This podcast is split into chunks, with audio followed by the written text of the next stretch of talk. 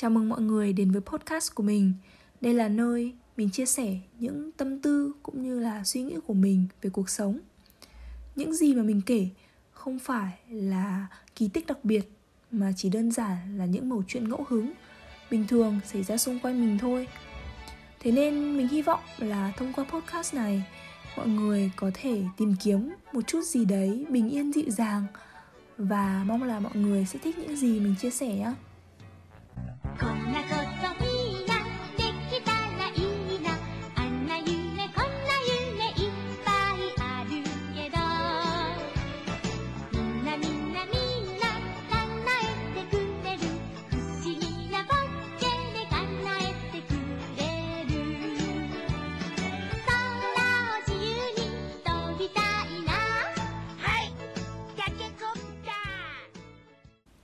Hôm nay mình đã học về truyện tranh trong môn thực hành truyền thông.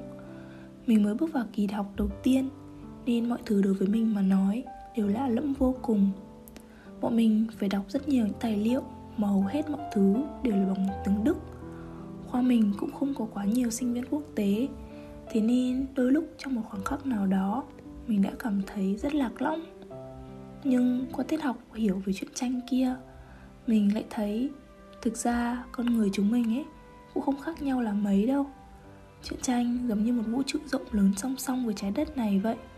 Loài người hay con mình là trung tâm của vạn vật Nên khi nhìn thấy bất kỳ một vật thể nào Chỉ cần vẽ thêm hai dấu chấm Chúng mình cũng có thể nhìn ra chính mình.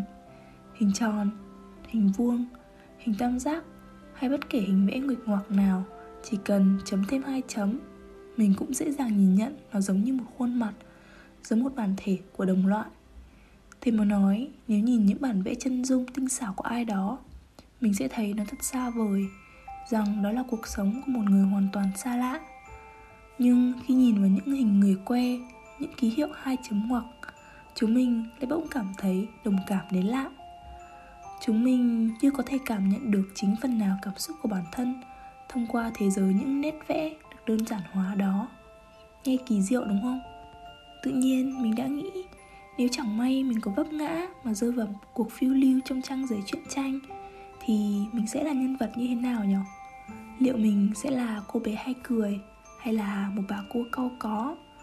Mình sẽ là một quả táo đỏ mọng trên tán cây xanh ngọc lung lay trước gió, Hay mình sẽ là một sắc trên giải cầu bồng lấp lánh sau cơn bão phập phồng Nhưng mà mọi người có biết điều mình thấy tuyệt vời và hào hứng nhất là gì không? Là mình nhận ra rằng tất cả những thứ vĩ đại và kỳ diệu trên thế giới này ấy, phim ảnh sách truyện tất cả đều là sản phẩm của trí tưởng tượng con người. Đấy mới thật sự là mảnh đất khởi nguồn cho mọi sự sống. Nên mình đang nghĩ thay vì đầu tư vào chứng khoán cổ phần hay nhà đất đầu tư vào chính khả năng tư duy và sáng tạo của bản thân liệu có phải là một sự lựa chọn thông minh không nhỉ mình nghĩ ai cũng đã từng ít nhiều trải qua cảm giác bất an rằng mình không đủ tốt, rằng mình thiếu cái này, thiếu cái kia, rằng việc này không dành cho mình và rằng mình không xứng đáng. Nhưng mà mọi người có biết là chính những suy nghĩ như vậy đã tự khoanh vùng và giới hạn cho khả năng xảy ra ở hiện thực không? Mình luôn cho rằng mỗi người sinh ra đều có một sứ mệnh đặc biệt. Mình cũng thế và tất cả mọi người đều như vậy. Phép màu chính là một tên gọi khác của sự nỗ lực và tất cả chúng mình đều là những bản thể sáng long lanh. Thế nên chỉ cần cố gắng đủ nhiều thì tất cả những thứ khác sẽ tự động an bài thôi. Mình không muốn nói những điều nghe thật lý thuyết, nhưng mà khi mình có niềm tin vào tần số và năng lượng, cuộc sống của mình thật sự đã xoay chuyển theo hướng tích cực hơn trước rất nhiều. Chỉ cần để ý một chút, mọi người sẽ thấy xung quanh chúng mình có vô vàn những điều hay ho để học hỏi. Chỉ là chúng mình có để tâm đến nó hay không thôi. Ngày bé, mình thích đọc truyện tranh vì nó có thể dễ dàng khiến mình cười vui vẻ. Những mẩu chuyện trong cuốn Xin cậu bé bút chì, Thần nông đất Việt đã là một phần không thể thiếu trong những ký ức tuổi thơ của mình.